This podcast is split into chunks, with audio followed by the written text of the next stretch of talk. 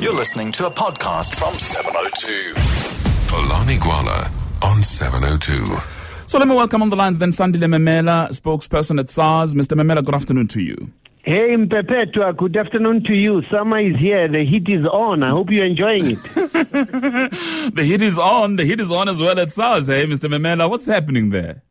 Well, there is no heat at SARS. All I can tell you, Mpepetua, is that today the commissioner, announced new appointments, two very important appointments where Mrs. Ferdows-Sally will be our acting chief officer for business and individual tax, while Mr. Daouma Shihu will serve as the acting chief officer for digital information services and technology. Of course, we all know that this follows the suspension of Mr. Jonas Makwakwa, who is chief officer for business and individual tax. And of course, these two young, talented executives have a wealth of experience and expertise in their respective fields. Sure. Tell me about the suspension of Mr. Jonas Makwakwa. Why? Why has he been suspended? Well, as I said, that SARS has noted recent media reports regarding the Chief Officer of Business and Individual Tax, Mr. Jonas Makwakwa, and of course Ms. Kelly-Ann Elskie, on allegations about amounts of money deposited into their personal accounts. And of course, what happened is that since the receipt of the report, the commissioner, Mr. Tom Moyane, has been engaging the director of the Financial Intelligence Centre with regard to their legislative mandate to assist, advise and guide SARS in respect to the investigations into the published allegations against Mr. Makwakwa and Ms. Elskie. But unfortunately, there's been lack of cooperation by the institution, that is the Financial Intelligence Centre. And of course, on Monday, when the commissioner met for a briefing session with the Minister of Finance, Mr. Pravin Gordhan, he brought this to his attention and detailed how the situation has unfolded to date. And of course, yesterday, which was Thursday, the commissioner then issued a letter of suspension to Mr. Makwakwa, where of course SARS will now be taking the necessary steps, guided by its HR policies, to investigate these serious allegations.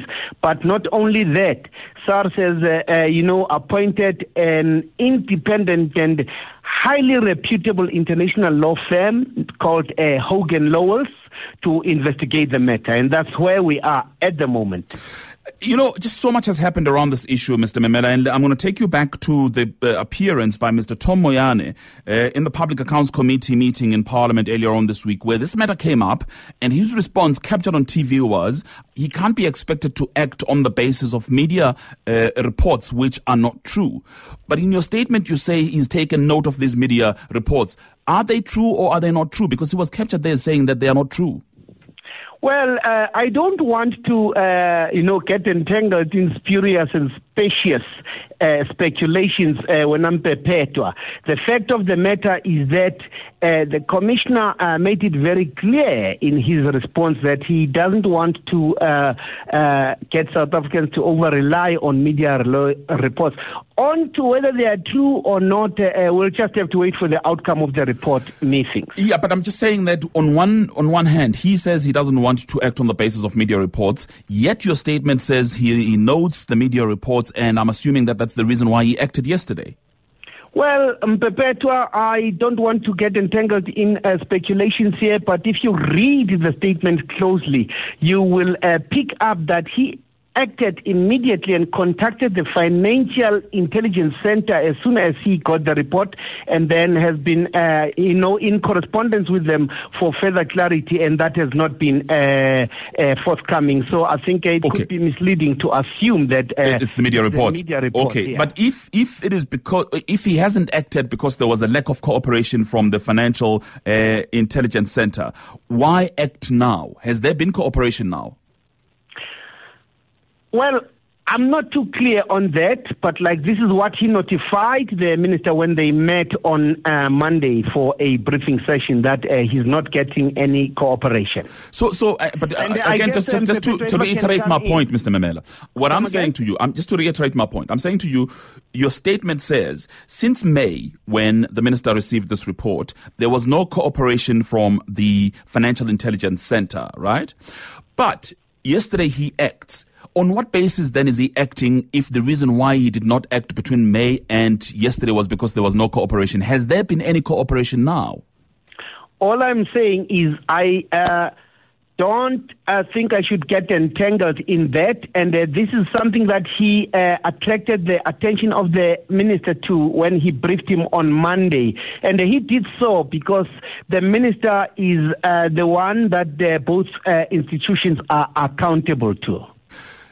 But you understand that society will be left with a lot of questions then. If SARS is unable to confirm to us what the change has been then in its relationship with the people who put together this report since May. Mpepeto, I think let's be clear that SARS is guided by its HR policies and it is following them, and it has also appointed a reputable international firm to investigate the matter. The fact of the matter is that SARS is acting. The fact of the matter is, you say SARS is acting on the basis of its HR policies. Did SARS HR policies pick up anything untoward that Mr. Jonas Makwakwa was doing? It would be premature to answer that kind of question. There is an investigation that is underway, and of course, Mr. Makwakwa has been suspended pending the investigation. I accept that it would be premature to say that, but you've got to tell me whether there was a prima facie case from the HR policies that triggered the action that was taken by the commissioner yesterday. I, unfortunately, am not in a position to confirm or deny that.